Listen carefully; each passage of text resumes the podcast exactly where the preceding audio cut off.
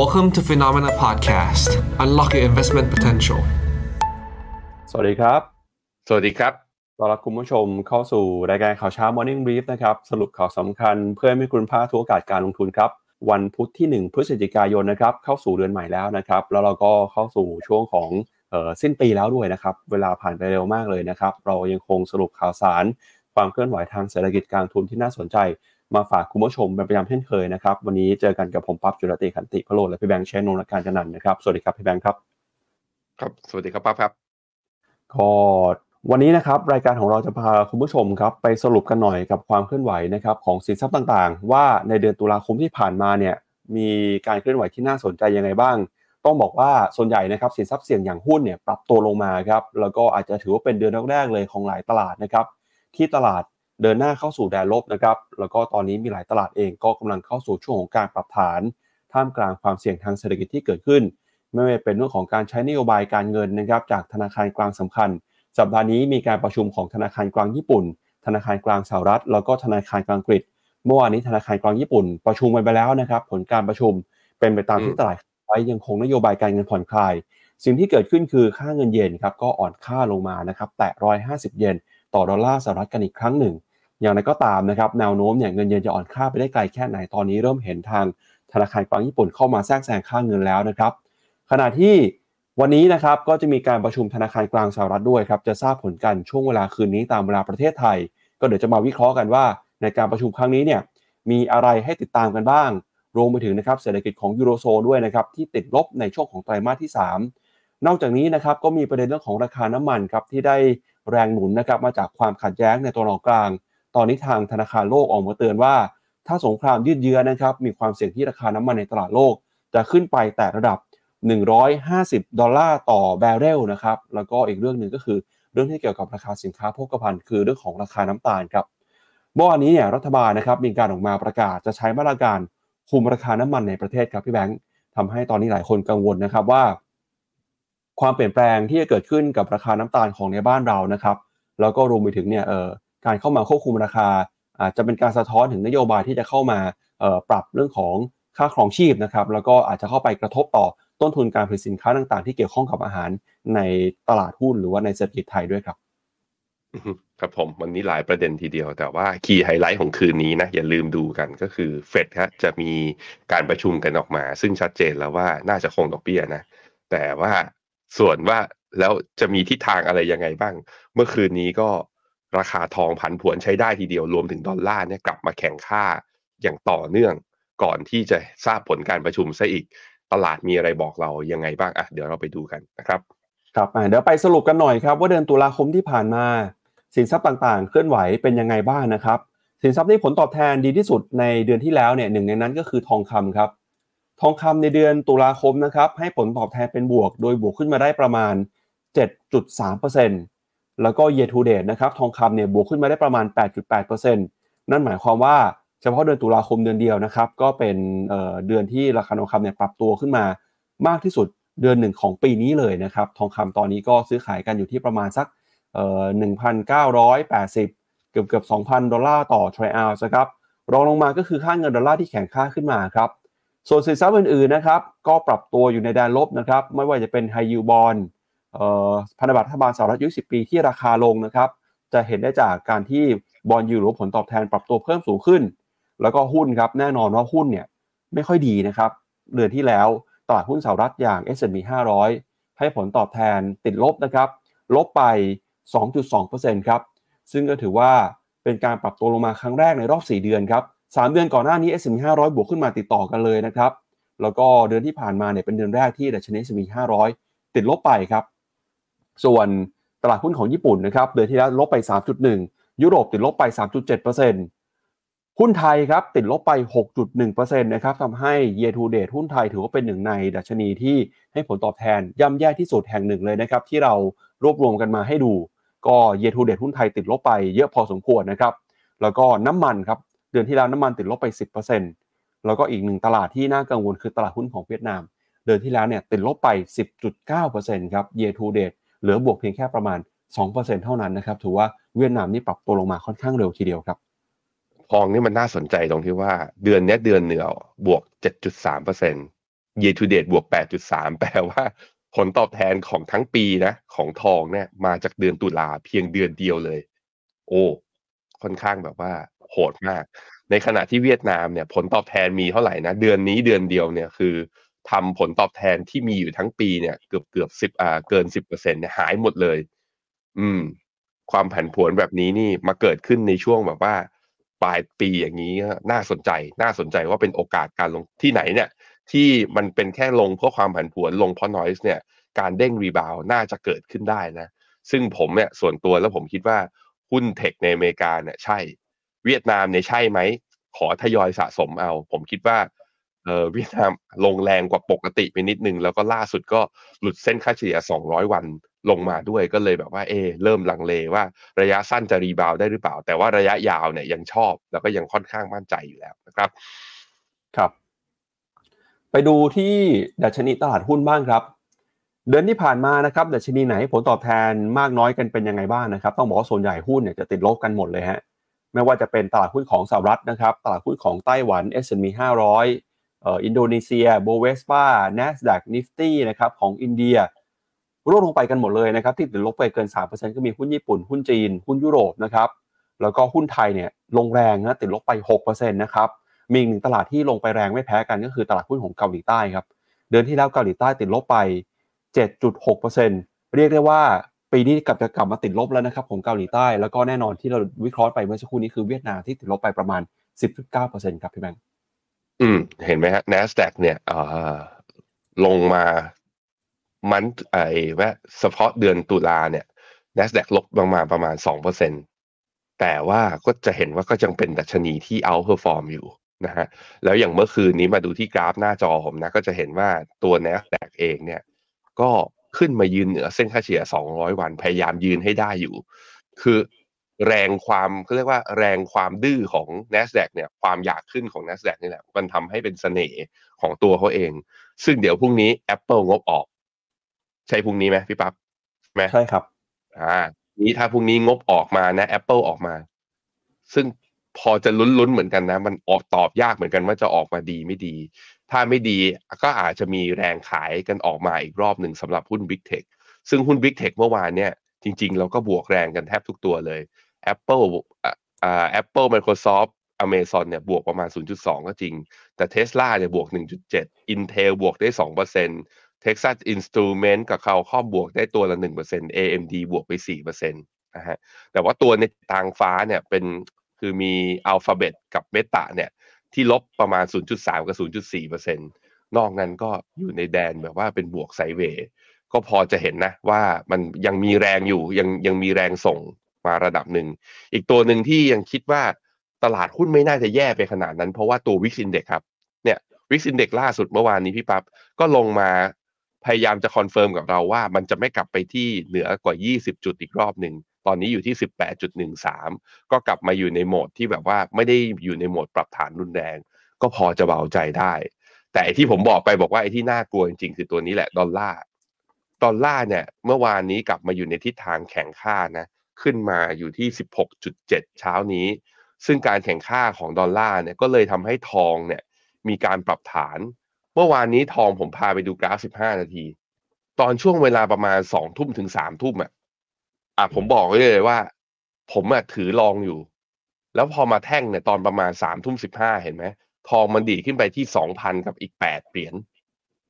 แล้วมันก็มีแรงขายพอเข้าสู่แท่งที่สองอ่ะมันกลายเป็นว่ามันได้แท่งแดงแท่งที่สองพอแท่งที่สามปุ๊บคือผมก็หยุดเลย take profit ออกไปก่อนแล้วก็ไปคิดว่าเออมันคงจะเป็นไซด์เวย์เนาะเพราะเนี่ยก่อนหน้านี้มาแล้วมันก็เป็นคือมันจะเป็นการปรับฐานก่อนที่เฟดจะประชุมจริงเหรอก็เลยคิดว่าชอช็อตลงมาปุ๊บก็มาปิดแถวๆจะประมาณหนึ่งพันเก้าร้อยเก้าสิบก็คือแถวๆโลเดิมปรากฏว่ามันลงต่อเนี่ยทุกคนเห็นไหมทองคำมันลงต่อถามว่ามันลงจากเพราะอะไรเมื่อวานนี้หาเหตุผลไม่เจอเพราะว่าถ้าจะบอกว่ากลัวเรื่องสงครามตลาดหุ้นก็ควรจะพักฐานด้วยซึ่งเราก็เห็นแล้วว่ายุโรปกับอเมริกาเนี่ยเมื่อวานนี้ปิดบวกก็ปรากฏว่ามันมาจากตัวนี้เลยเห็นไหมดอลลาร์ดอลลาร์เนี่ยดีดจากโซนอ่อนค่านะอยู่ที่ประมาณต่ำกว่าหนึ่งร้อยหกเนี่ยขึ้นมาเกือบๆจะทะลุหนึ่งร้อยเจ็ดขึ้นไปตอนประมาณเวลาประมาณเที่ยงคืนบ้านเราซึ่งเป็นเวลาเดียวกันกับที่ราคาทองมันดีดขึ้นมา นั่นแหละนะฮะก็แสดงให้เห็นว่าตลาดอาจจะมาขอดูคือมันเริ่มเกรงผลการประชุมของเฟดแล้วว่าเฟดอาจจะคงดอกเบี้ยก็จริงแต่โทนของความเหี่ยวของเฟดอาจจะยังอยู่แล้วอาจจะมีโอกาสทำให้ดอลลาร์แข็งค่าและเมื่อดอลลาร์แข็งค่าก็ในขณะที่ความเสี่ยงเรื่องสงครามตลาดไป price in เรื่องความจำกัดวงนะทองก็เลยมีแรงเทขายออกมาเมื่อวานนี้นะครับครับไปดูภาพของดัชนีหน่อยนะครับว่าแล้วในช่วงเดือนที่ผ่านมาหุ้นตัวไหนให้ผลตอบแทนเป็นอย่างไรบ้างนะครับถ้าไปดู performance ในรอบเดือนเนี่ยก็หุ้นตัวใหญ่หลายๆตัวเริ่มให้ผลตอบแทนติดลบแล้วนะครับไม่ว่าเป็นหุ้นของ Google, Meta, Apple, Nvidia นะครับก็ติดลบกันตั้งแต่ สามถึงหกเปอร์เซ็นต์ แล้วก็ที่ติดลบลงมามากที่สุดในเดือนที่แล้วตัวหนึ่งเลยเนี่ยก็คือหุ้นของ Tesla ครับ Tesla ติดลบไปเกือบ ยี่สิบเปอร์เซ็นต์ นะครับในเดือนที่แล้วครับตัวที่บวกสวนทางมาเนี่ยแน่นอนก็ต้องเป็นตัวที่งบดีนะครับงบออกมาดีมีตัวไหนบ้างก็คือ Microsoft ครับ Microsoft บวกขึ้นมา หกเปอร์เซ็นต์Amazon บวกขึ้นมา สามจุดแปดเปอร์เซ็นต์ นะครับแล้วก็มี Netflix บวกขึ้นมา แปดเปอร์เซ็นต์ ครับส่วนหุ้นในกลุ่มราคาพลังงานนะครับกลุ่มน้ำมันก็ปรับตัวลงมาแล้วนะครับ Exxon Mobil Chevron ติดลบไปตั้งแต่ สิบถึงสิบสี่เปอร์เซ็นต์ ถือว่า Tesla ก็ปรับตัวลงมาแรงกว่าเพื่อนเลยนะครับจากความกังวลเรื่องของผลประกอบการแล้วก็ยอดขายนะครับการแข่งขันที่เกิดขึ้นในตลาดรวมไปถึงแนวโน้มการผลิตรถยนต์ไฟฟ้าที่อาจจะลดลงไปในอนาคตครับในขณะที่ถ้าเป็นกลุ่มตัวสินค้าอุปโภคบริโภคนะหรือว่าพวก non-durable product เนี่ย พี แอนด์ จี นะบวกไป สองเปอร์เซ็นต์ เห็นไหมโคคาโคล่าบวกแล้วก็ Nike ก็บวกคือตัวใหญ่ๆแต่ส่วนใหญ่ก็ยังบวกอยู่ก็เพราะว่าการบริโภคของข้างในอเมริกาเนี่ยยังค่อนข้างแข็งแกร่งก็สะท้อนจากตัวเลขการจ้างงานที่ยังโอเคอยู่นะครับครับมีหุ้นที่น่าสนใจหนึ่งตัวครับชวนให้แบงค์ดูภาพเพิ่มเติมคือหุ้นของ Pfizer ครับใช่ครับเมื่อวานนี้ Pfizer นะครับประกาศผลประกอบการออกมาปรากฏว่าเป็นครั้งแรกเลยนะครับในรอบสี่ปีครับที่หุ้น Pfizer เนี่ยรายงานผลประกอบการขาดทุนครับโดยก่อนหน้านี้นะครับเราจะเห็นว่า Pfizer เนี่ยปรับตัวขึ้นมาอย่างร้อนแรงในช่วงที่มีการแพร่ระบาดของโควิดนะครับเนื่องจากก็ได้ประโยชน์ในฐานะที่เป็นผู้ผลิตวัคซีนรายใหญ่ของโลกครับแต่ปรากฏว่าหลังจากที่ผ่านพ้นจุดพีคไปนะครับสถานการณ์โควิดคลี่คลายไปราคาหุ้นของ Pfizer เนี่ยก็ดิ่งลงมาอย่างต่อเนื่องเลยแต่ก็ตามช่วงสี่ปีที่ผ่านมายังรายงานผลตอบแทนรายงานกำไรเป็นบวกอยู่นะครับแต่มาไตรมาสนี้นะครับถือว่าเป็นไตรมาสแรกเลยครับที่เริ่มมีการรายงานตัวเลขติดลบแล้วนะครับโดยการขาดทุนเนี่ยเป็นการขาดทุนมาจากยอดขายที่ลดลงเรื่องของการจำหน่ายยาแล้วก็วัคซีนที่เกี่ยวข้องกับโควิด สิบเก้า นะครับโดยยอดขายยาแพคโลวิดเนี่ยซึ่งเป็นยารักษาโควิด สิบเก้า ปรับตัวลงมานะครับซุดตัวลงไปถึง เก้าสิบเจ็ดเปอร์เซ็นต์ นะฮะแล้วก็รายได้จากการขายวัคซีนป้องกันโควิดนะครับก็ปรับตัวลงมาเช่นกันนะครับเมื่อเปรียบเทียบกับช่วงเดียวกันของปีก่อนครับอือฮึครับผมตัวยาป้องกันโควิดเนี่ยยอดขายคือกินสัดส่วนคือเยอะที่สุดนะชื่ออะไรนะคอมเมอร์นาตี้อีกตัวหนึ่งแล้วก็ไลลิก้าอีกตัวแก้ลมชักเนี่ยก็คิดเป็นประมาณสัก สิบถึงยี่สิบเปอร์เซ็นต์ ก็กลายเป็นว่าคือเหมือนกับเออแปลกนะคือคนอยู่บ้านก็เลยป่วยน้อยลงก็ก็ป่วยน้อยเพราะได้วัคยอดขายวัคซีนเพิ่มขึ้นคนออกมานอกบ้านมันกลายเป็นว่าตอนที่คนฉีดวัคซีนมันฉีดกันทั้งมันฉีดกันทั้งโลกไงคือคนฉีดวัคซีนจำนวนเยอะกว่ามันเลยทำให้รายได้ไปพึ่งพาที่วัคซีนแต่พอลดลงเนี่ยตัวถ้าดูไปหมวดยาเนี่ยคือหมวดยามันกลับมาฟื้นขึ้นแต่มันฟื้นขึ้นมาชดเชยไม่เท่ากับที่วัคซีนที่ลดลงไปก็เลยเป็นสาเหตุที่งบออกมาอาจจะแบบว่าไม่ประทับใจนักลงทุนเท่าไหร่แต่ยังไงก็แล้วแต่พี่ปั๊บราคาเมื่อวานนี้ก็ไม่ได้บวกไม่ได้ลบนะอยู่ที่ประมาณ สามสิบจุดห้าเหรียญในขณะที่ราคา after hour ก็ไม่บวกไม่ลบคือคือว่าไม่ได้เคลื่อนไหวตกใจอะไรมากมายแต่ว่าจะเห็นว่าตั้งแต่ต้นปีสองพันยี่สิบสามมาเลยนะครับตัวหุ้น Pfizer ยังเป็นขาลงอยู่นะทุกคนยังไม่ฟื้นกลับขึ้นมานะครับครับหุ้นอีกหนึ่งตัวคือหุ้นของ Samsung ครับพี่แบงค์เอ่อตอนนี้เนี่ยกระแสเรื่องของการเติบโตในอุตสาหกรรมชิปนะครับค่อยๆฟื้นตัวขึ้นมาล่าสุดนะครับ Samsung Electronics ก็รายงานตัวเลขผลประกอบการกำไรไตรมาสที่สามที่ผ่านมาครับเป็นไตรมาสที่ดีที่สุดของปีนี้เลยนะครับโดย Samsung ก็ระบุว่าอุปสงค์หรือความต้องการในอุตสาหกรรมชิปเนี่ยกำลังฟื้นตัวขึ้นมาอย่างค่อยเป็นค่อยไปนะครับหลังจากที่มีความต้องการชิปไปใช้งานในอุตสาหกรรมด้านปัญญาประดิษฐ์แล้วก็อุปกรณ์ต่างๆนะครับรวมไปถึงชิป ดี แรม เนี่ยก็กำลังปรับตัวเพิ่มขึ้นมาด้วยโดยแนวโน้มนะครับดีมานด์ของอุปสงค์ พี ซี อุปกรณ์พกพาต่างๆก็มีแนวโน้มที่จะปรับตัวขึ้นมาจากวงจรการเปลี่ยนไซเคิลของผลิตภัณฑ์ในปีหน้านะครับทำให้ตอนนี้นะครับราคาหุ้นของ Samsung ก็ค่อยๆฟื้นตัวขึ้นมาแล้วนะครับก็ถือว่าเป็นเอ่อการส่งสัญญาณว่าอุตสาหกรรมชิปอาจจะกลับมาคึกคักมากขึ้นในปีหน้าครับครับผมอ่ะไปดูหุ้นตัว Samsung กันหน่อยฮะจะเห็นว่าหุ้น Samsung นะ ลงมาแล้วเกาะอยู่ที่เส้นค่าเฉลี่ยสองร้อยวันเนี่ยย่ำรอบแรกคือตอนต้นเดือนตุลาแล้วก็รอบสองตอนที่พร้อมปรับฐานพร้อมๆกับตลาดหุ้นในช่วงปลายเดือนตุลาเนี่ยเริ่มมีแรงดีดก็มาจากงบด้วยส่วนหนึ่งแล้วก็ตลาดหุ้นเอเชียเช้านี้เนี่ยนิเคอิบวกอยู่ สองเปอร์เซ็นต์ นะโทปิกบวกอยู่ สองเปอร์เซ็นต์ คอสปีบวก ศูนย์จุดแปด ในขณะที่ไต้หวันบวกอยู่ ศูนย์จุดสี่เก้า เหมือนเอเชียเนี่ยฟื้นตามตลาดหุ้นโลกก็เลยทำให้ Samsung ในเช้านี้บวกอยู่ที่ประมาณสัก หนึ่งจุดแปดเปอร์เซ็นต์ นะครับครับไปดูค่าเงินหน่อยครับก็เดือนที่แล้วนะครับค่าเงินดอลลาร์ถือว่าแข็งค่าเมื่อเปรียบเทียบกับค่าเงินสกุลสำคัญแต่นั้นก็ตามเงินบาทนี่ถือว่าแข็งค่ากว่าดอลลาร์ในเดือนที่แล้วนะฮะเงินบาทแข็งค่ามาประมาณ หนึ่งจุดสองเปอร์เซ็นต์ ครับแล้วก็สกุลเงินที่แข็งค่าก็มีสวิสฟรังอีกหนึ่งสกุลนะครับที่เหลือเนี่ยส่วนใหญ่จะอ่อนค่าไปไม่ว่าเป็นแคนาเดียนดอลลาร์เงินเยนเงินดองเงินปอนด์เงินรูปีของอินเดียแล้วก็เงินหยวนของจีนครับโดยล่าสุดครับพี่ปั๊บตอนนี้ค่าเงินเยนเมื่อเทียบกับดอลลาร์นะหลังจากการประชุม บี โอ เจ ทะลุหนึ่งร้อยห้าสิบเหรียญไปแล้วเรียบร้อยเดี๋ยวเราไปดูกันว่าผลการประชุมแล้วมาวิเคราะห์ค่าเงินเยนกันต่อนะครับอ่ะแล้วก็ไปดูกันที่บอนด์ยิลด์กันอีกนิดนึงนะฮะก็ผลตอบแทนพันธบัตรรัฐบาลเอ่อประเภทสิบปีแล้วก็สามสิบปีนะครับเดือนที่แล้วก็เป็นเดือนที่บอนด์ยิลด์ให้ผลตอบแทนเอ่อบอนด์ยิลด์ปรับตัวเพิ่มสูงขึ้นมานะครับก็จากกระแสนะครับทั้งเรื่องของการใช้นโยบายการเงินที่เข้มงวดแล้วก็รวมไปถึงนะครับแนวโน้มการเติบโตของเศรษฐกิจในต่างประเทศครับเอาละครับงั้นเดี๋ยวเราไปดูกันฮะเมื่อวานนี้ผลการประชุมของ บี โอ เจ เกิดอะไรขึ้นทำไมค่าเงินเยนอยู่ดีๆถึงมีการอ่อนค่านะครับก็ปรากฏว่าเมื่อวานนี้ครับธนาคารกลางญี่ปุ่นหรือว่า บี โอ เจ นะครับมีมติคงอัตราดอกเบี้ยนโยบายนะครับคงนโยบายการเงินแบบผ่อนคลายไว้ต่อไปครับโดยการประชุมนะครับทาง บี โอ เจ เนี่ยก็มีการประกาศนะครับคงอัตราดอกเบี้ยนโยบายระยะสั้นไว้ที่ระดับติดลบ ศูนย์จุดหนึ่งเปอร์เซ็นต์ ต่อไปหมายว่าเงินเฟ้อของญี่ปุ่นนะครับจะพุ่งขึ้นมาสูงกว่าเป้าหมายเกินกว่าระดับ สองเปอร์เซ็นต์ ประมาณเป็นเดือนที่สิบแปดติดต่อกันแล้วนะครับแล้วก็นอกจากนี้เนี่ยยังมีการประกาศคงอัตรา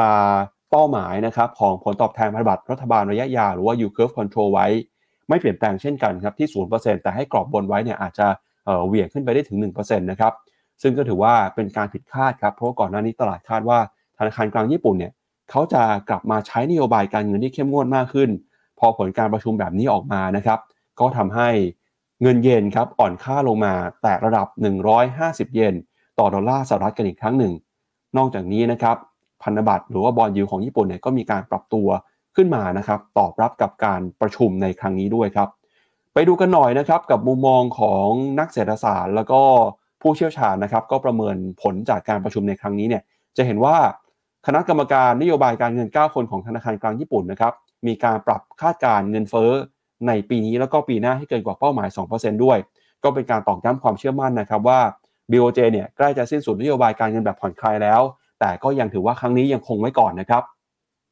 ผู้ว่าการธนาคารกลางญี่ปุ่นออกมาแถลงนะครับหลังจากการตัดสินใจคงนโยบายการเงินผ่อนคลายบอกว่าตอนนี้ยังไม่เห็นหลักฐานเพียงพอที่จะมั่นใจว่าแนวโน้มเงินเฟ้อของญี่ปุ่นจะแตะ สองเปอร์เซ็นต์ ด้วยเหตุนี้นะครับคณะกรรมการจึงไม่เห็นความเสี่ยงใหญ่หลวงว่าจะเกิด behind the curve แล้วก็เนื่องจากความไม่แน่นอนด้านเศรษฐกิจแล้วก็ตลาดยังคงมีอยู่สูงมากครับเพราะฉะนั้นเนี่ยธนาคารกลางญี่ปุ่นยังคงตัดสินใจที่ใช้นโยบายการเงินแบบผ่อนคลายต่อไปแล้วก็มองนะครับว่าตอนนี้การเพิ่มความยืดหยุ่นในเรื่องของการใช้มาตรการ yield curve control เนี่ยจะเป็นเรื่องที่มีความเหมาะสมนะครั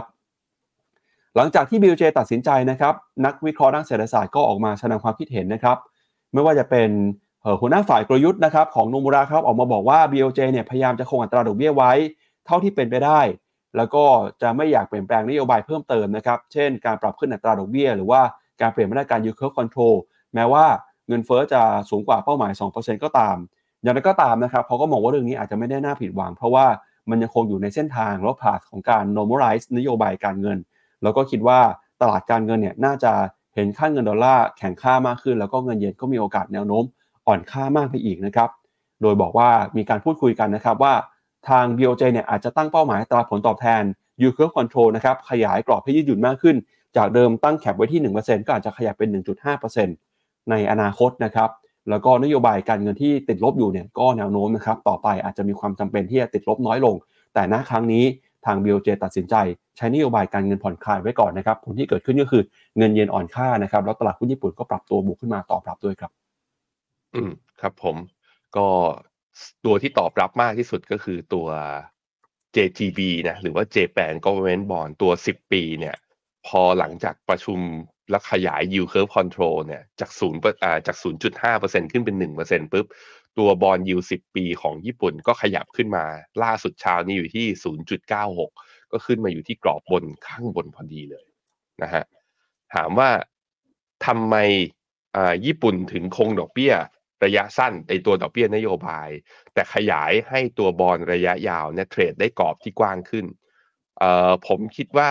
เจตนาและความตั้งใจนั้นเป็นในเรื่องของอ่าสองมุมนะหนึ่งก็คือตัวอัตราเงินเฟ้อที่ยังสูงอยู่อยู่ที่ระดับประมาณสัก สองจุดห้า อ่า สองจุดห้า ถึง สองจุดแปดเปอร์เซ็นต์ เนี่ยคือมีขนาดเนี้ยดีในมุมของญี่ปุ่นเขาก็อยากจะที่เรียกว่าอยากจะสกัดด้วยแต่ก็ไม่อยากจะสกัดให้รุนแรงเกินไปถ้าไปขึ้นดอกเบี้ยนโยบายเลยเดี๋ยวเงินเฟ้อมันกลับมาแล้วต่ำกว่าสองหรือว่ากลับไปเจอภาวะเงินฝืดอีกจะเป็นความเสี่ยงแบบ lost decade ที่ตัวเองเคยเจอเคยเจอตอนปีเก้าสิบ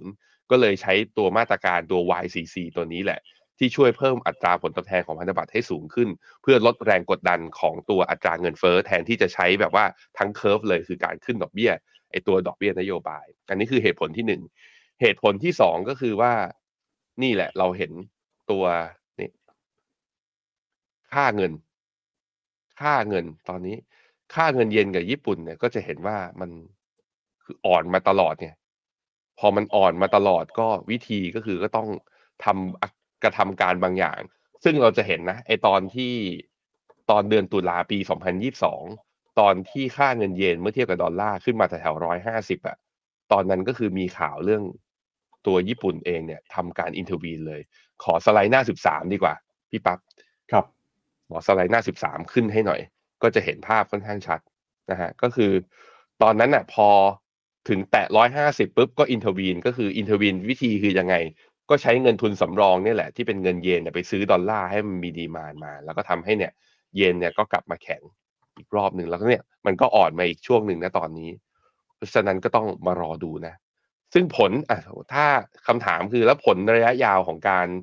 ไอตัว yield curve control เนี่ยผลอะไรต่อตลาดเงินต่อตลาดเงินคือลองคิดอย่างนี้ว่าถ้าพันธบัตรรัฐบาลอายุสิบปีดอกเบี้ยค่อยๆขยับขึ้นไปภาพมันก็จะคล้ายๆกับที่อเมริกา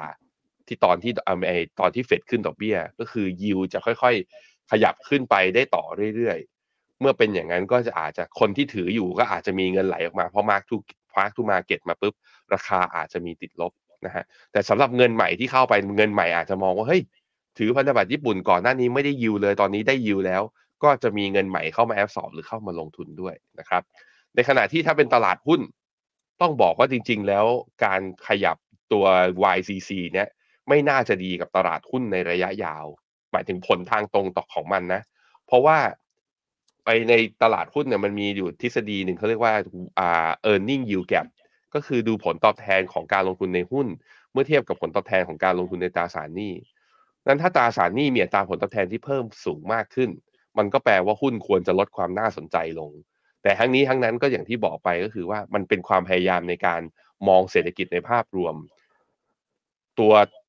บี โอ เจ เองคงไม่ได้มองแค่ว่าเฮ้ยทำไปแล้วหุ้นตกหรือหุ้นขึ้นเขามองว่าทำยังไงที่ดีผลมีผลดีต่อเศรษฐกิจในภาพรวมมากกว่าอ่ะเขาก็ตัดสินใจมาแบบนี้นะครับครับไปดูข้อมูลเพิ่มเติมฮะว่านโยบาย yield curve control นะครับเป็นยังไงต่อนะครับครับผมก็จะเห็นว่าจากกรอบนะอยู่ที่ประมาณสัก ศูนย์จุดหนึ่ง ก็ขยับขึ้นมาที่ประมาณสัก ศูนย์จุดสองห้า แล้วก็ขยับขึ้นมาที่ ศูนย์จุดห้า แล้วก็ขยับขึ้นมาที่หนึ่งทุกครั้งที่ขยับกรอบขึ้นมาก็คือว่าก็มันก็ขึ้นมาชนข้างบนเพราะนั้นเนี่ยพอขยับปุ๊บแล้ว yield ดีขึ้นมาแตะที่ หนึ่งเปอร์เซ็นต์ เลยพี่ปั๊บมันพอจะเดาได้ไหมล่ะว่าการประชุมครั้งหน้า บี โอ เจ จะทำอะไรคนก็จะเริ่มเดาได้แล้วอาจจะขยายกรอบจากหนึ่งขึ้นเป็น หนึ่งจุดสองห้า ไหมหรือหนึ่งขึ้นเป็น หนึ่งจุดห้า ไหมอ่านั่นแหละฮะตรงนั้นแหละมันก็เลยเป็นผลที่ว่าเราต้องมาดูนะว่าจะมีเงินไหลออกจากพันธบัตรญี่ปุ่นมาแล้วไปลงทุนที่อื่นหรือเปล่าเพราะว่าก่อนหน้านี้มันก็มีคำศัพท์ที่เรียกว่า Yen Carry Trade นะเพราะว่ากู้เงินเยนดอกเบี้ยต่ำแล้วก็เอามาลงทุนข้างนอก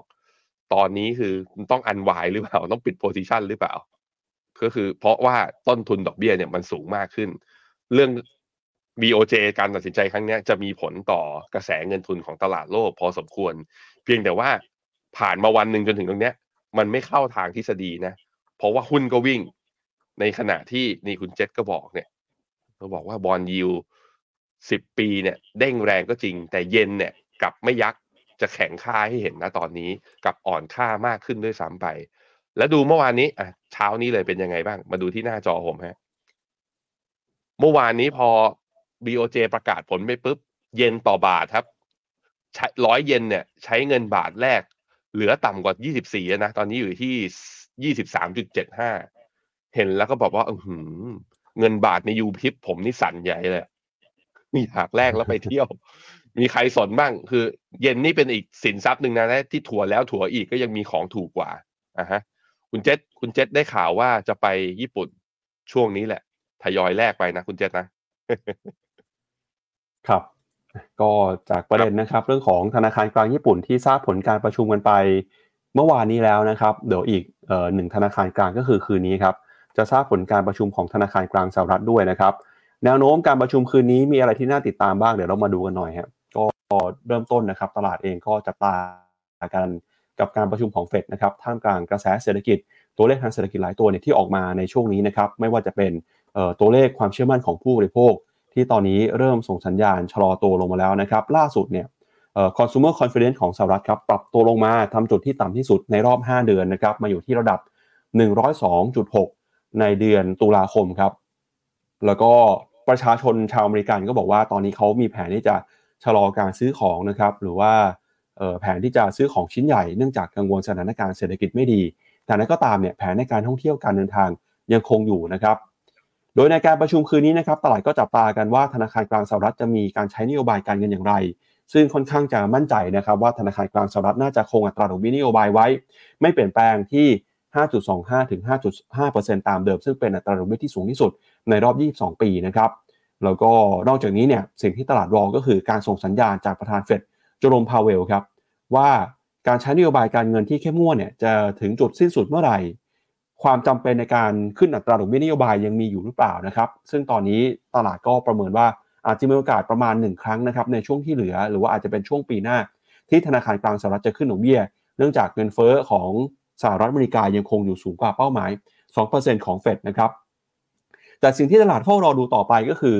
การประเมินผลกระทบที่เกิดขึ้นนะครับไม่ว่าจะเป็นจากสงคราม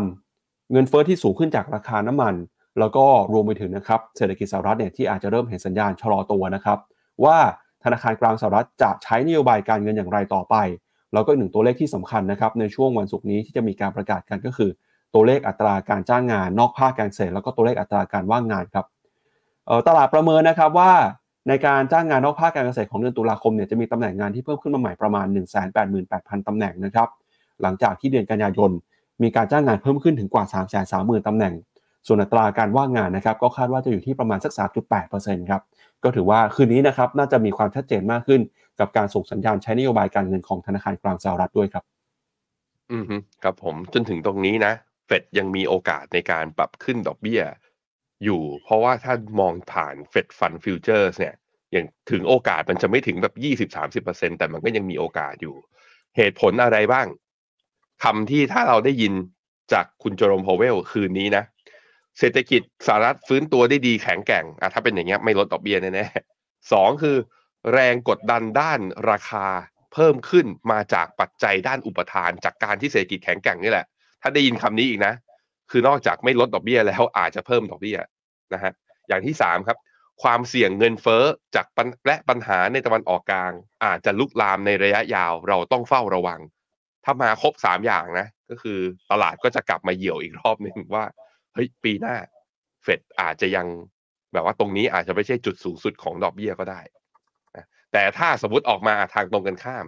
เศรษฐกิจของสหรัฐฟื้นตัวอย่างค่อยเป็นค่อยไปอ่าแสดงว่าไม่แข็งแกร่งมากแสดงว่าเริ่มมีทีท่าเฝ้าระมัดระวังเขาบอกเอ่อ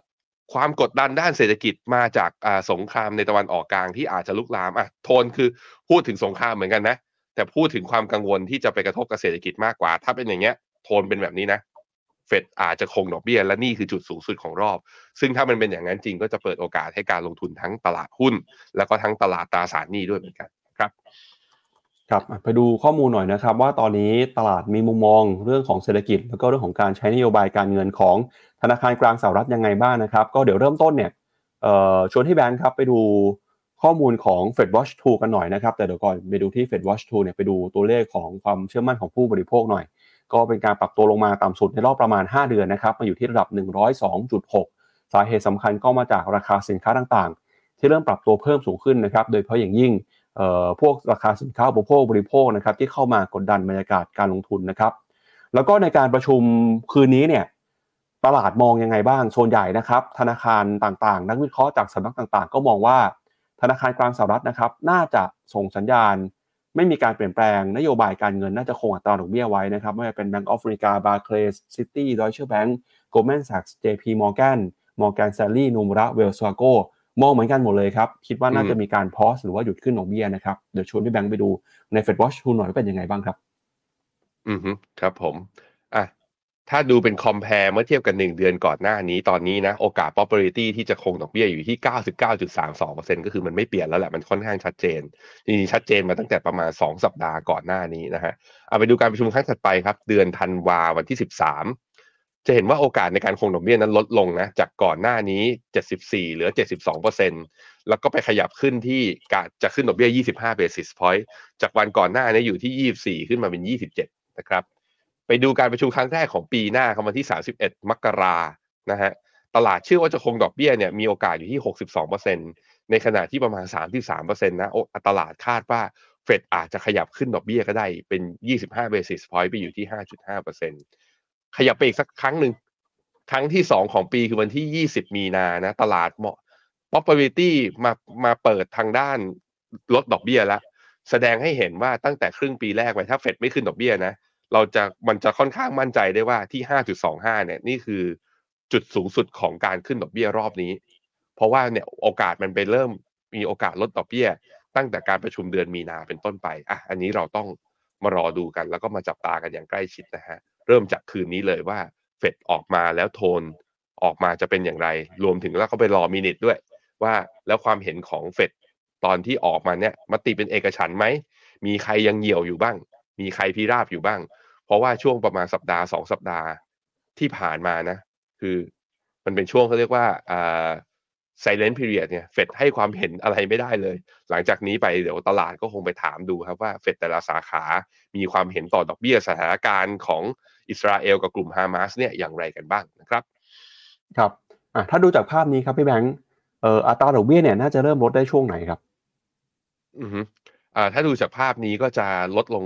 เอาตัวเลขไอ้ตรง สี่จุดเจ็ดห้า กับ ห้าเปอร์เซ็นต์ เนี่ยเอามาบวกกันเกิน ห้าสิบเปอร์เซ็นต์ ตรงไหนก็ตรงนั้นพี่ปั๊บถ้าดูจากตรงนี้ก็น่าจะเป็นวันที่สามสิบเอ็ดเดือนเจ็ดครับอ่าเป็นการประชุมครั้งแรกของครึ่งปีหลังตอนนั้นนะโอกาสตอนนี้นะหมายถึงว่าตอนนี้ตลาดคาดว่าโอกาสลดดอกเบี้ยจริงๆจะเกิดขึ้นในช่วงครึ่งปีหลังยังไม่ใช่ครึ่งปีแรกถ้าดูจากสถานการณ์วันนี้แต่ไอ้ตัวเลขเนี่ยมันเปลี่ยนแทบจะทุกนาทีเลยเพราะฉะนั้นพรุ่งนี้สถานการณ์ก็อาจจะเปลี่ยนก็ได้มุดสงครามหยุดราคาน้ำมันดิ่งลงมาเงินเฟ้อไม่ใช่ปัญหาอีกต่อไปตัวเลขเนี่ย probability อาจจะขยับขึ้นมาอยู่ที่ครึ่งปีแรกก็เป็นไปได้ครับครับก็จากข้อมูลนะครับของธนาคารกลางสหรัฐไปแล้วครับไปดูที่ข้อมูลจากฝั่งยุโรปกันบ้างครับเมื่อวานนี้ในฝั่งของยุโรปเองเนี่ยก็มีการเปิดเผยตัวเลขเศรษฐกิจที่สำคัญนะครับโดยเฉพาะอย่างยิ่งครับตัวเลข จี ดี พี รวมไปถึงตัวเลขเงินเฟ้อด้วยนะครับไปดูกันหน่อยฮะว่าเศรษฐกิจของยุโรปในช่วงไตรมาสที่ผ่านมาเป็นยังไงบ้างนะครับก็เห็นทิศทางการเติบโตของเศรษฐกิจที่ยังน่ากังวลอยู่นะครับก็คือ จี ดี พี เนี่ยยังติดลบอยู่ครับโดย จี ดี พี ไตรมาสที่ผ่านมาของยุโรปนะครับติดลบไป ศูนย์จุดหนึ่งเปอร์เซ็นต์ อันนี้เป็นข้อมูลของยูโรโซนนะครับก็ถือว่าเป็นตัวเลขที่ต่ำกว่าที่ตลาดคาดการณ์นะครับตลาดคาดการณ์ว่าน่าจะคงไว้ไม่เปลี่ยนแปลงแล้วก็ที่น่าสนใจคือตัวเลขเงินเฟ้อครับปรากฏว่าเงินเฟ้อของยุโรปเนี่ยส่งสัญญาณชะลอลงมาแล้วนะครับจากเดือนกันยายนที่อยู่ที่ สี่จุดห้า ตอนนี้ก็ติดลบน้อยลงครับลงมาเหลือขอแพ้ชะลอตัวเอ่อร้อนแรงน้อยลงนะครับลงมาเหลือ สี่จุดสองเปอร์เซ็นต์ ครับซึ่งในฝั่งของเอ่อการที่เงินเฟ้อเนี่ยส่งสัญญาณชะลอลงมานะครับก็เป็นตัวสะท้อนให้เห็นว่าแรงกดดันเรื่องของการใช้นโยบายการเงินจากธนาคารกลางยุโรปก็น่าจะลดน้อยลงไปด้วยแต่แล้วก็ตามในยุโรปเองก็ยังคงมีความเสี่ยงต่างๆมากมายนะครับไม่ว่าจะเป็นเศรษฐกิจของหลายประเทศที่ชะลอตัวไม่ว่าจะเป็นเยอรมนีฝรั่งเศสนะครับที่เข้าสู่การติดลบรวมไปถึงนะฮะก็เรื่องของสงครามที่เกิดขึ้นเนี่ยส่งผลโดยตรงต่อผ ราคาพลังงานของยุโรปด้วยนะครับราคาพลังงานในช่วงที่ผ่านมาก็ได้รับแรงกดดันจากสถานการณ์ความไม่สงบในตะวันออกกลางและยิ่งเป็นแบบนี้เนี่ยธนาคารกลางยุโรปนะครับก็ยังคงยืนยันนะครับว่าจะยังไม่สิ้นสุดการใช้นโยบายการเงินแบบเข้มงวดเพื่อเอาเงินเฟ้อลงมาให้สู่เป้าหมาย สองเปอร์เซ็นต์ ให้ได้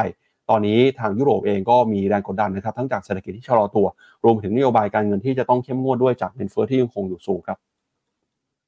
อืมครับผมยุโรปนี่ก็หลายๆประเทศนะเข้าสู่ภาวะเศรษฐกิจเรียกว่าอ่าถดถอยแบบทางเทคนิคไม่ว่าจะเป็นตัวเยอรมันเองฝรั่งเศสก็มีความเสี่ยงอิตาลีอย่างเงี้ยก็มีความเสี่ยงอยู่นะฮะแต่ว่าถามว่าแล้วทำไมยังต้องขึ้นดอกเบี้ยยังต้องสู้อยู่เอาไปดูหน้าจอที่ปั๊บเอที่หน้ายี่สิบสามก็จะเห็นว่าตัวอินเฟลชันและหรือเงินเฟ้อมันก็ยังอยู่ในกรอบที่สูงกว่าระดับทาร์เก็ตที่ สองเปอร์เซ็นต์ อยู่ณตอนนี้เพราะนั้นสิ่งที่สำคัญมากกว่า ของในใน mindset ของตัว อี ซี บี ของเขาก็คือว่านั่นแหละต้องเอาเงินเฟ้อลงให้ได้เพราะฉะนั้นก็โทนก็คล้ายๆกันครับคือถ้าเศรษฐกิจมันเป็นแค่ technical recession ชั่วคราวนะแล้วไอจากบูเบอร์คอนเซนแซสเนี่ยก็คาดการณ์ว่า จี ดี พี ของปีหน้าเนี่ยของ อี ซี บี เนี่ยจะกลับมาเป็นบวกได้ก็คือจริงๆทั้งปีไม่ติดลบหรอกแล้วก็จะกลับมาขยายตัวได้เพราะฉะนั้นก็หันหน้ากลับไปสู้กับเงินเฟ้อได้เต็มที่ไม่ต้องกังวลว่าเศรษฐกิจจะถดถอยนะฮะในแรงกดดันทางด้านราคาที่เพิ่มขึ้นจากปัญหาเรื่องอุปทานก็คือพวกราคาพลังงานพวกเนี้ยก็ยังค้างทำให้เงินเฟ้อเนี่ยยังอยู่ในระดับสูงเพราะฉะนั้นก็แปลว่าก็คงจะไม่ส่งสัญญาณแบบเหี่ยวเอ้ยไม่ส่งสัญญาณพิราบหรือว่าโดวิชอ่าเร็ววันเอ่อน่าจะยังส่งสัญญาณเหี่ยวหรือว่ายัง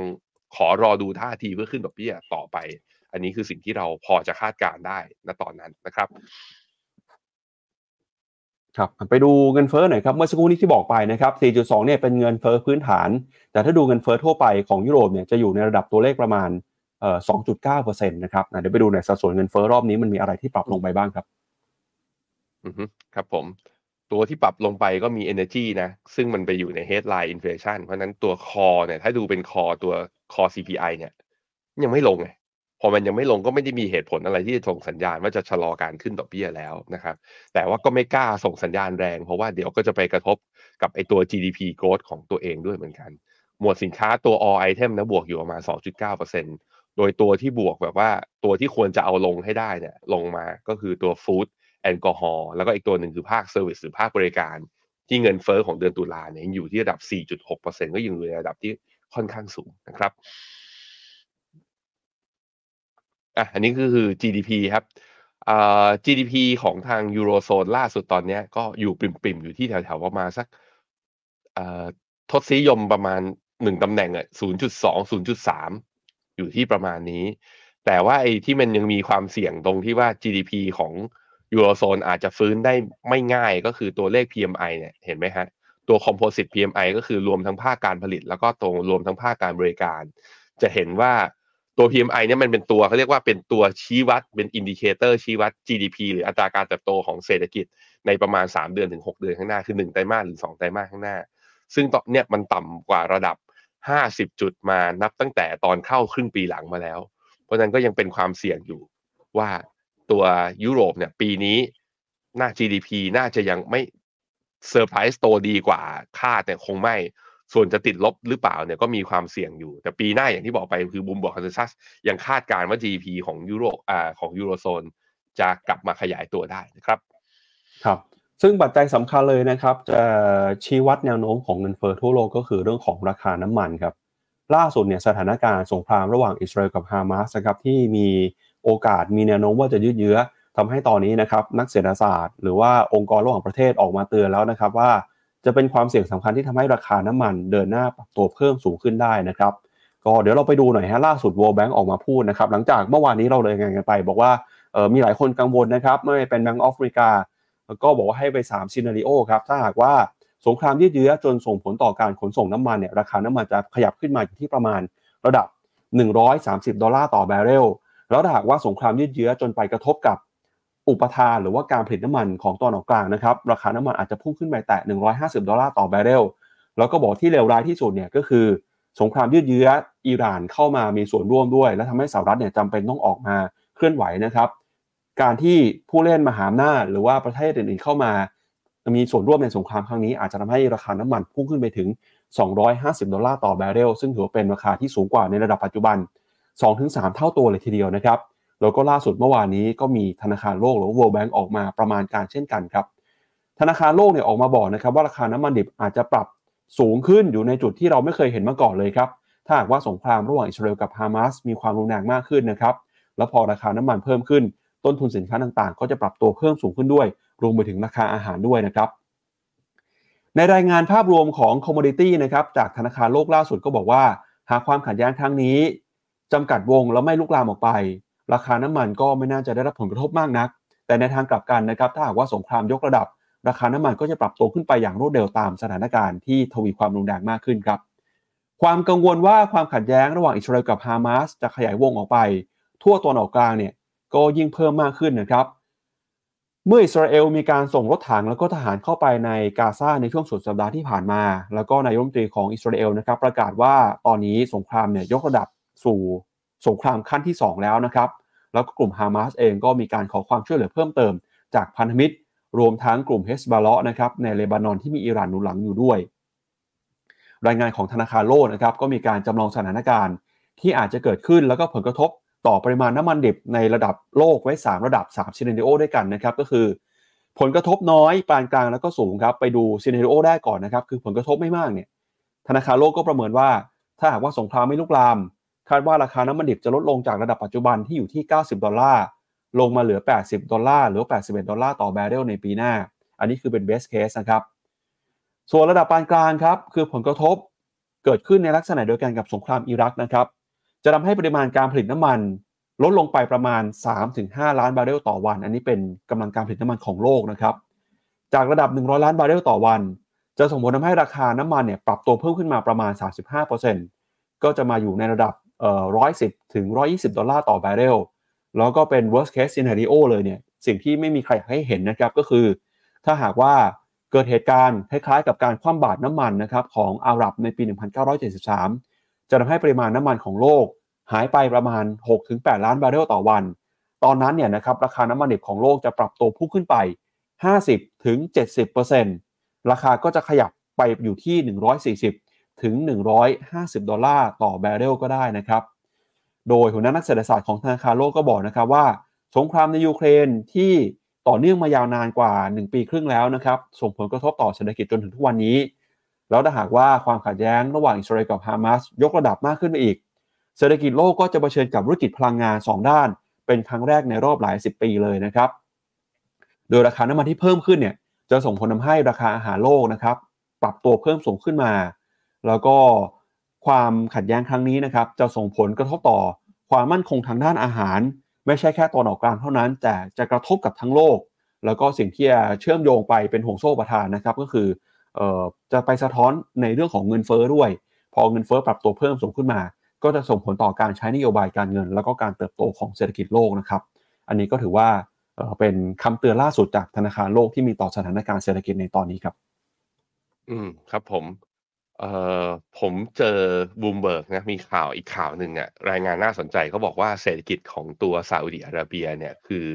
จี ดี พี เนี่ยอ่าถ้าดูเป็นเขาเรียกว่า year on year นะของไตรมาสสามเนี่ยเขาติดลบเป็นติดลบหนักสุดนับตั้งแต่ปีสองพันยี่สิบคือปีที่เจอโควิดนั่นแหละคือสาเหตุส่วนหนึ่งก็เพราะว่าซาอุดิเลือกที่จะตรึงกำลังไอ้ลดกำลังการผลิตออกมาใช่ไหม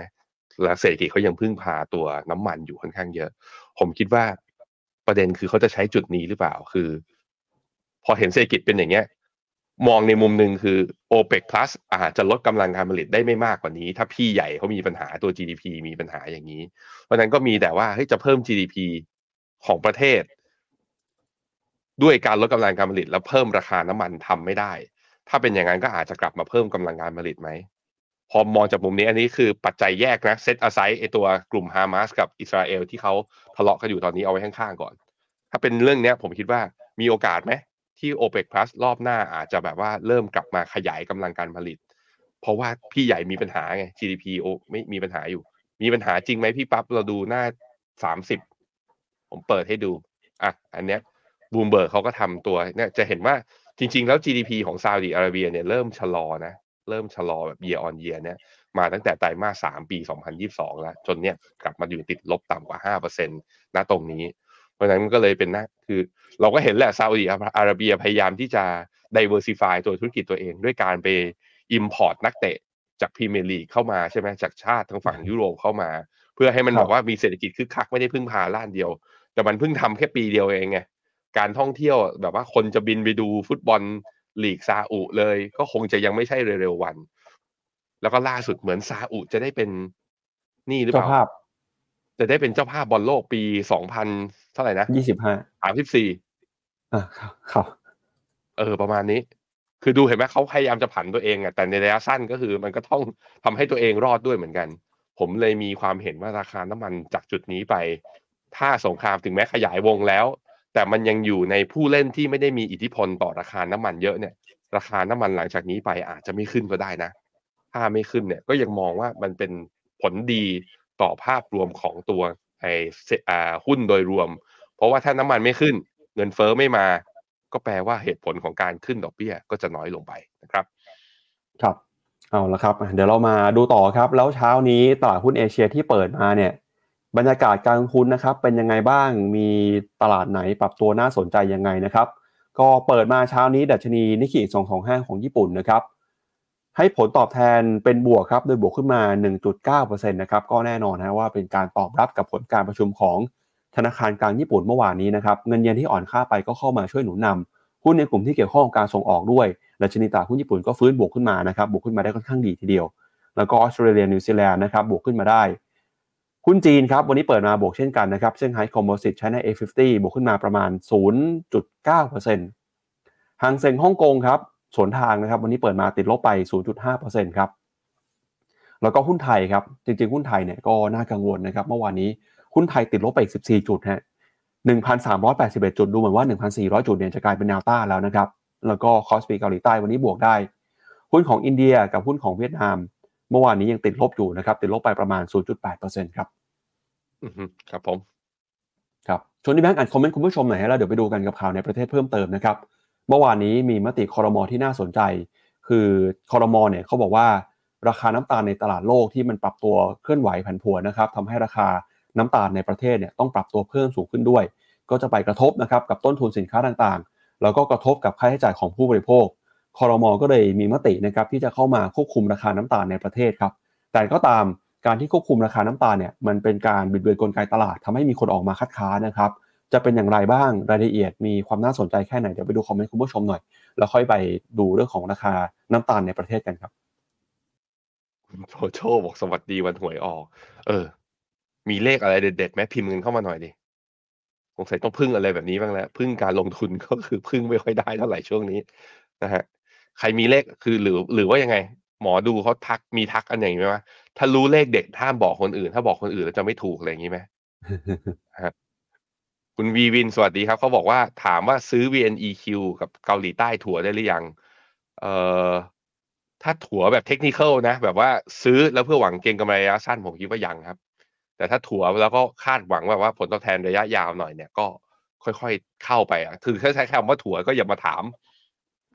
ก็แบ่งไปเลยเดือนละครั้งเดือนละครั้งค่อยๆทำไป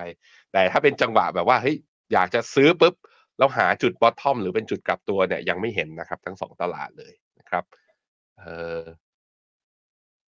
คุณ เอส วาย โอ คุณเงินเย็นจะทะลุไปถึงไหนนั่นดินั่นดิผมก็แลกใน YouTube นะตอนนี้ก็แลกไปอีกเอ่อถ้าดูเป็นชาร์ตเทคนิคอลแล้วกันอ่ะทะลุจากตรงนี้ไปมันก็ถ้ามีหัวของตอนปียุคเก้าสิบเลยนะตอนปีเก้าสิบเลยก็หนึ่งร้อยห้าสิบเก้าโอ้โหหนึ่งร้อยห้าสิบเก้าไปได้ไกลเลยนะฮะไม่คิดว่าเห็นนะไม่คิดว่าเห็นจะไปขนาดนั้นจริงเหรอนะครับมีอินเดียเข้าได้หรือยังคุณอาธิราชอินเดียไปดูอินเดียกันอินเดียกราฟเดย์ก็เป็นโซนที่ถูกลงกว่าในอดีตที่ผ่านมาคือเราซื้อตรงเนี้ยเราถูกกว่าทุกคนที่ซื้อมาตั้งแต่เดือนมกราเดือนมิถุนานั้นคือข้อดีนะแต่ตัวส่วนตัวผมเองอ่ะผมอยากเห็นว่ามันลงมาทดสอบเส้นค่าเฉลี่ยสองร้อยวันแล้วยืนให้ดูหน่อยว่าจะหลุดหรือว่าไม่หลุดเพราะตรงนี้มันเหมือนมันเด้งก่อนที่จะถึงแนวรับไงมันอาจจะมีย่อลงมาอีกรอบนึงอีกขานึงก็ได้นะครับเพราะฉะนั้นผมยังรอดูนะฮะ คุณนานน่านปิงนรเทพถามว่าทำไมค่าเงินบาทอ่อนค่าอีกแล้วไปดูค่าเงินบาทกันตอนนี้อยู่ที่ สามสิบหกจุดสองเจ็ด ดีขึ้นมาหลังจากแข็งค่ามาประมาณสามสัปดาห์เต็มๆนะแล้วก็ดีกลับขึ้นมาการอ่อนค่ารอบนี้ยังหาเหตุผลผมคิดว่าก็มาจากหลายเหตุผลละหนึ่งก็คือดอลลาร์มันแข็งแบบแข็งต่อเนื่องจริงๆตอนนี้ดอลลาร์ทะลุหนึ่งร้อยหกขึ้นไปอีกแล้วสองก็คือว่ามันเป็นความไม่มั่นใจของนักลงทุนต่างชาติหรือเปล่าต่อนโยบายเศรษฐกิจอ่ะซึ่งอันนี้มันมีความเห็นต่างนะมันไม่ได้หมายถึงว่ามันนโยบายอะไรที่ทำเนี่ยเขาไม่ดีแต่ว่ามันมีคนที่ไม่สบายใจไงแล้วก็เลยขนเงินออกไปนะครับอ่าอีกอีกสักคอมเมนต์หนึ่งแล้วกันฮะมีคอมเมนต์หลังๆหน่อยคุณกุ๊กไก่ครับถ้าเฟดคงดอกเบี้ยแล้วแบบนี้กองเมกะเทรนด์กับ อี เอ็ม ดี ไหม อี เอ็ม เนี่ยเนื่องจากว่ามันเวชอยู่ในมีหุ้นจีนอยู่ข้างในนั้นด้วยเพราะนั้น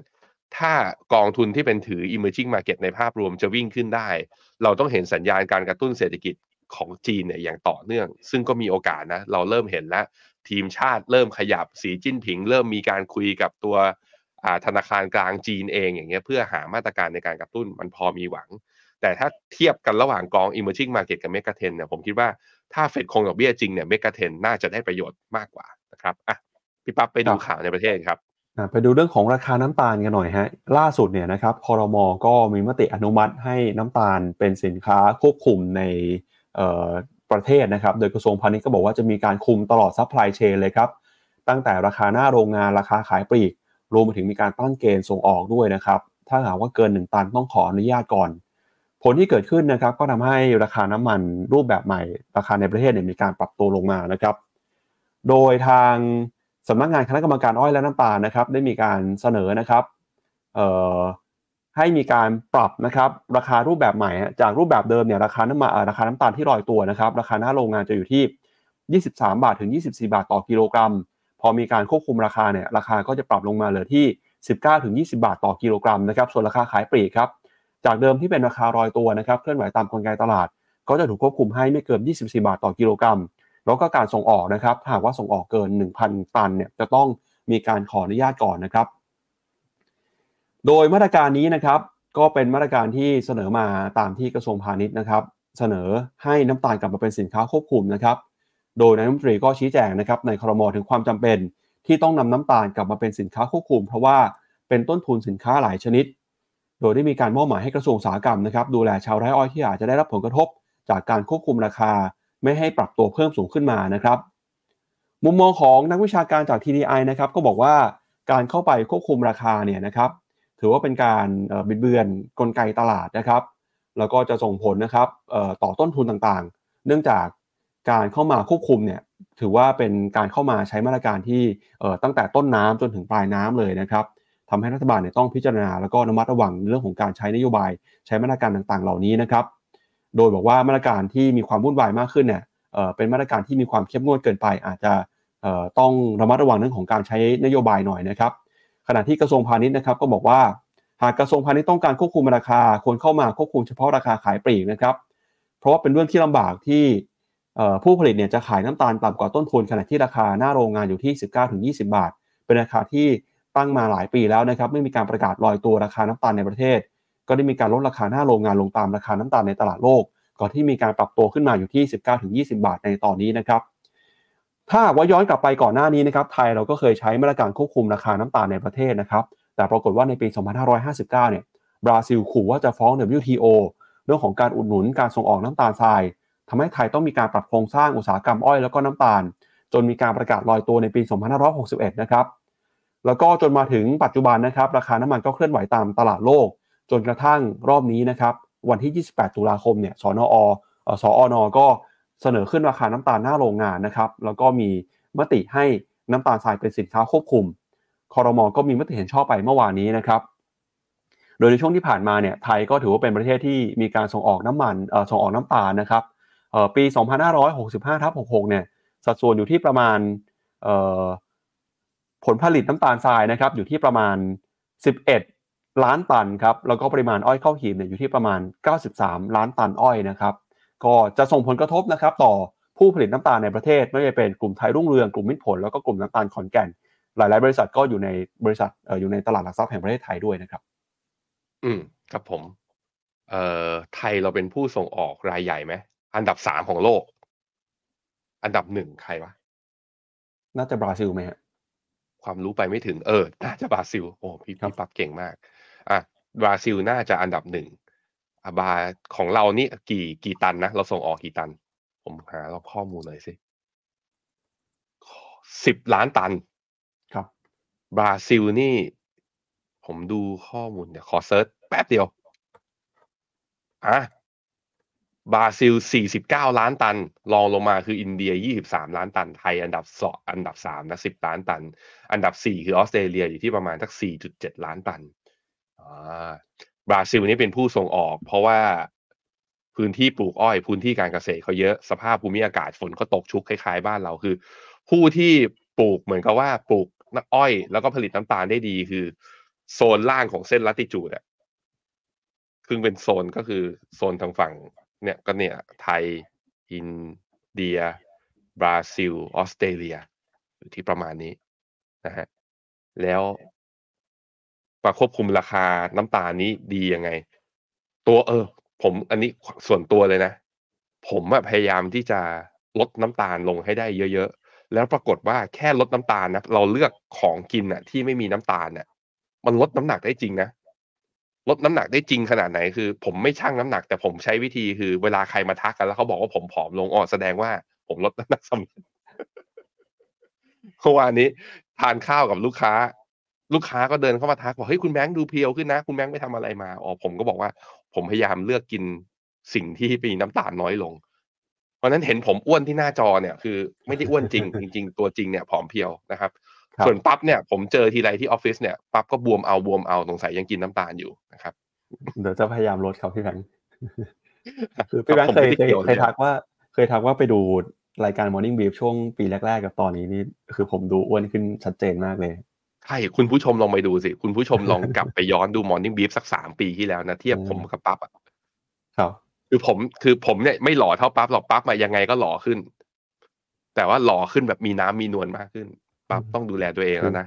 เวลาอายุมากขึ้นเนี่ยนะแค่หายใจแค่หายใจน้ำหนักมันก็ขึ้นแล้วจริงๆเออคืออยู่ฟีโนเมนาแล้วมีความสุขครับแบงค์ก็เลยอาจจะดูน้ำหนักขึ้นแหมอ่ะโอเคครับอ่ะไปดูไปดูหุ้นไทยหน่อยครับเมื่อวานนี้หุ้นไทยลงมาแรงทีเดียวนะครับก็ดับความหวังหลายคนว่าหุ้นไทยจะกลับมาขึ้นแล้วนะครับ หนึ่งพันสี่ร้อย จุดเนี่ยอาจจะเป็นแนวต้านสำคัญในรอบนี้ครับครับผมเอ่อมันดับความหวังจริงไหมก็ต้องยังต้องมาดูนะเพราะว่าญี่ปุ่นเองก็บวกอยู่คอสปีก็บวกแต่ว่า